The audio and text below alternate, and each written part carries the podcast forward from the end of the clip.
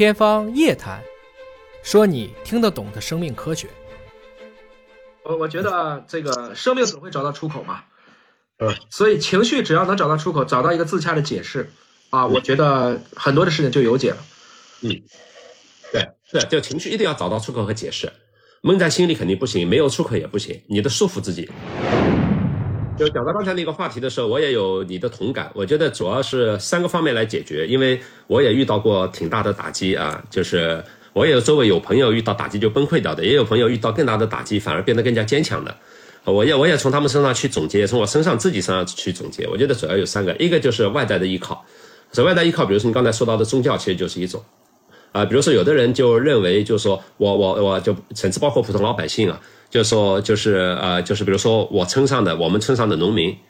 他有的时候吃苦，他就觉得这是没有办法的。我上辈子造孽了，你知道吗？所以这辈子老天惩罚我。这辈子勤勤恳恳吃再多的苦，我我认了，我不抱怨。我下辈子可能就会人上人了。这是一个普通的、极其普通的信仰，就说是吧？跟佛教的六道轮回什么的是有一定关系的，是吧？但是呢，不管怎样，他他对自己的苦有一个解释。我觉得，呃，如果人对自己受的难受的苦有一种解释，其实有的时候他慢慢慢慢就能够也能解脱出来。那另外一种呢，就是呃个人的信念。我我我我个人我就是比较偏向于个人信念，所以我就会常常引用孟子的那句话：“天将降大任于斯人也，必将苦其心志。”我认为老天让我受苦，一定是为了让我做点什么更加有意思的事情，是吧？所以，呃，就是所谓的呃祸福相依，或者所谓的就是大难不死啊，这些东西其实都是人用来安慰自己，使自己的心理变得更加正常的一些语言。但是是真管用，因为我我因为到我这个这个这个这个状态，因为毕竟在北大学了那么多年，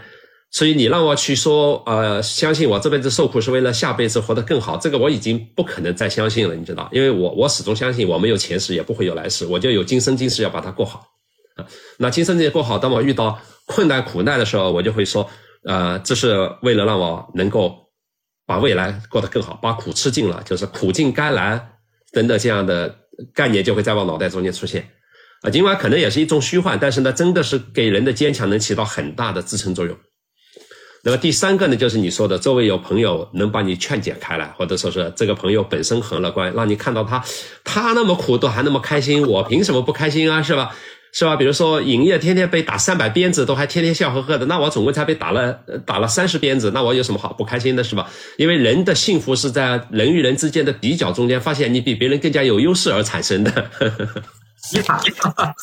你觉得我说的对不对？很到位，很到位。我我觉得这个生命总会找到出口嘛。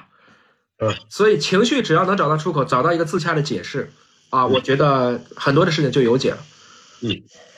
对，是，就情绪一定要找到出口和解释，闷在心里肯定不行，没有出口也不行，你得束缚自己。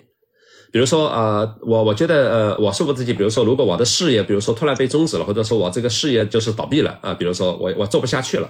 那我呃，从事业失败的角度来说，你是会很难受的。但是呢，我要找另外一个出口，我就觉得这是老天安排我让我休息了，让我好好的去看看世界，让我好好的读读几本书，让我好好的跟营业老弟多喝两杯酒，我就能我我我这种解释就会出现，立刻就会出现。你可以把它叫做是阿 Q 五精神，或者说是精神胜利法。但是我觉得一个人如果没有点阿 Q 五精神和精神胜利法，是很难活活得好的。